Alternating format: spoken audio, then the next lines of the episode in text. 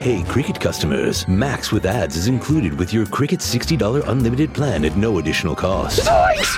Max is the streaming platform where you can watch Scoob, Meg 2 The Trench, The Nightmare on Elm Street collection, and so much more. Remember me. Just log in with your Cricket username and password to experience Max on all your favorite devices. We've never seen this before. Max, the one to watch for a good scream with Cricket. Phone plan streams in standard definition. Programming subject to change. Fees, terms, and restrictions apply. See cricketwireless.com for details.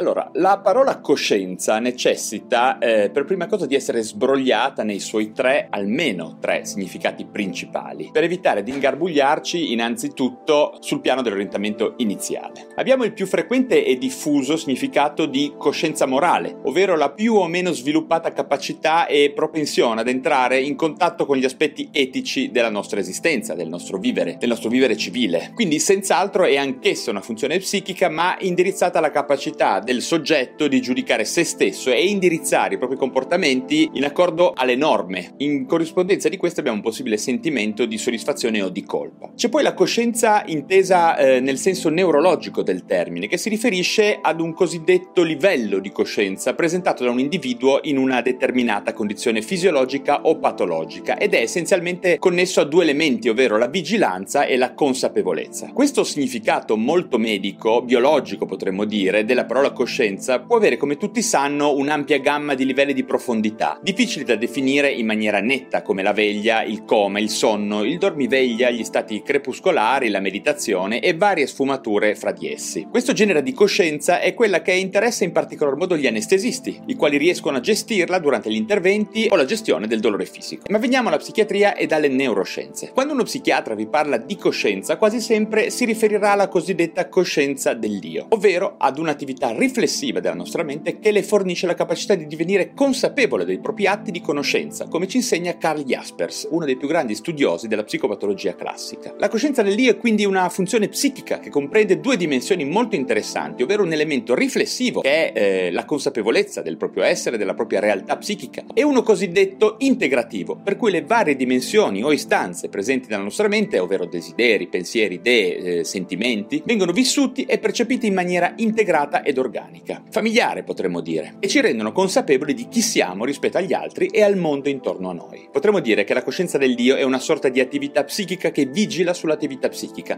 e che sta alla base della sensazione di unità ed integrazione dell'individuo stesso. Come vedete è molto difficile definire la coscienza, quella che si chiama anche in maniera molto divulgativa autocoscienza, se non in maniera tautologica e facendo uso essenzialmente di metafore ottiche, in particolare usando la parola riflesso, riflessione e riflettere riflettere. Ma a cosa serve la coscienza? Di sicuro è un optional molto evoluto della nostra mente, come ci fa sempre notare Carl Jaspers, che è presente probabilmente solo nell'uomo o in animali molto evoluti e che di fatto ci rende consapevoli anche di cose molto poco piacevoli, come la nostra morte, il fatto che dovremo morire prima o poi, senza tutto sommato darci molto in cambio, perlomeno sul piano della conservazione della specie. Ci sono delle teorie che ipotizzano che la coscienza dell'IA sia forse uno scarto evolutivo, che ci differenzia di sicuro da una formica o da un gatto, ma che non pare essere poi così indispensabile. O forse no. Noi esseri umani in realtà siamo molto affezionati alla nostra coscienza dell'io, senza neppure accorgercene e senza sapere bene che cosa sia e in che maniera plasmi la nostra mente. Infatti la coscienza dell'io, questa funzione riflessiva così speciale del nostro funzionamento mentale, ci permette di attuare delle ricostruzioni storiche del nostro comportamento e delle nostre personali attività psichiche interne e di quelle degli altri che danno molto più valore e rendono incredibilmente più informative le nostre memorie. I nostri engrammi, registrati dentro i nostri circuiti neuronali, si arricchiscono di sfumature sfumature di significato tipiche ad esempio della poesia e delle arti, il che non è per niente male tutto sommato, no? Tutto questo forse ci porta a pensare che questo misterioso regalo dell'autocoscienza che l'evoluzione ci ha fatto, tutto sommato sia prezioso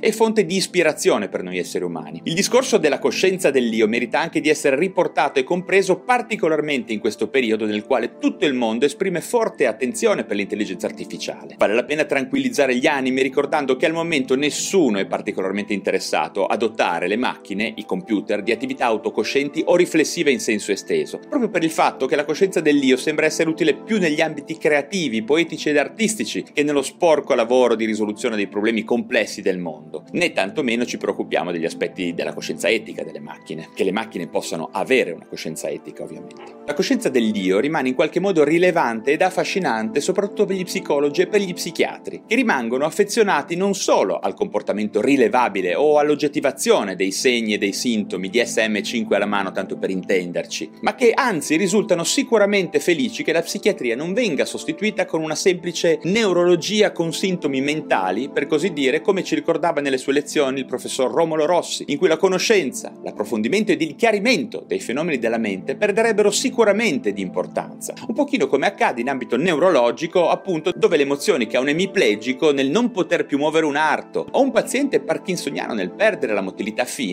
hanno un'importanza tutto sommato relativa. Per la psichiatria, il vissuto, l'emozione, la coscienza e le modalità fisiologiche e patologiche di integrazione della percezione delle memorie sono, sono sempre state e rimangono materiale di estremo interesse.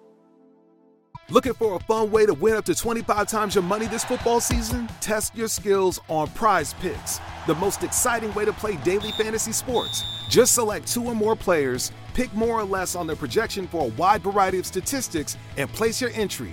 It's as easy as that. If you have the skills, you can turn $10 into $250 with just a few taps. Easy gameplay, quick withdrawals, and an enormous selection of players and stat options are what make Prize Picks the number one daily fantasy sports app. Ready to test your skills? Join the Prize Picks community of more than 7 million football fans who have already signed up. Right now, Prize Picks will match your first deposit up to $100. Just visit prizepicks.com slash get100 and use code GET100. That's code GET100 at prizepicks.com slash GET100 for a first deposit match up to $100. Prize Picks, daily fantasy sports made easy.